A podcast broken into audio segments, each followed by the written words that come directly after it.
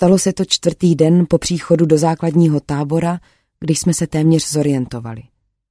Na základě map, které jsme si přinesli sebou a dokumentů, které nám zanechali naši předchůdci, poznamenaných fleky od vody a borovicového pilu, jsme nečekali, že tam něco najdeme. Ale bylo to tam, nalevo od pěšiny, obrostlé pruhem zakrslé trávy a napůl zakryté spadaným mechem. Kruhová stavba z nějakého našedlého kamene, který vypadal jako směs betonu a rozemletých lastur. V průměru měla stavba necelých 20 metrů a nad úroveň terénu vystupovala asi o 20 centimetrů. Na jejím povrchu nebylo vyryto ani napsáno nic, co by mohlo jakkoliv poodhalit její účel nebo identifikovat stavitele. Obdélný otvor zasazený do povrchu stavby přesně na severní straně ukazoval schody, které točitě zbíhaly dolů do tmy.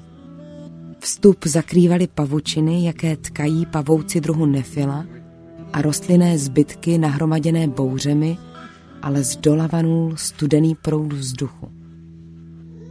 Zpočátku jsem v tom viděla věž jenom já. Nevím, proč mě napadlo slovo věž, když se to zavrtávalo do země. Stejně tak jsem to mohla považovat za bunkr nebo hloubkovou stavbu. Přesto jsem si okamžitě při spatření toho schodiště vzpomněla na maják na pobřeží a hlavou se mi nenadále prohnala vidina, jak členové poslední expedice jeden po druhém odcházejí, načež se někdy poté dá země rovnoměrným a předem připraveným způsobem do pohybu, aby maják nechala stát tam, kde byl vždycky, ale tuto podzemní část uložila do vnitrozemí. Spatřila jsem to do obrovských a složitých detailů, jak jsme tam tak všechny stáli a při zpětném pohledu to mohu označit za první iracionální představu, kterou jsem od našeho příchodu do cíle měla. To není možné, prohlásila kartografka s pohledem upřeným do map.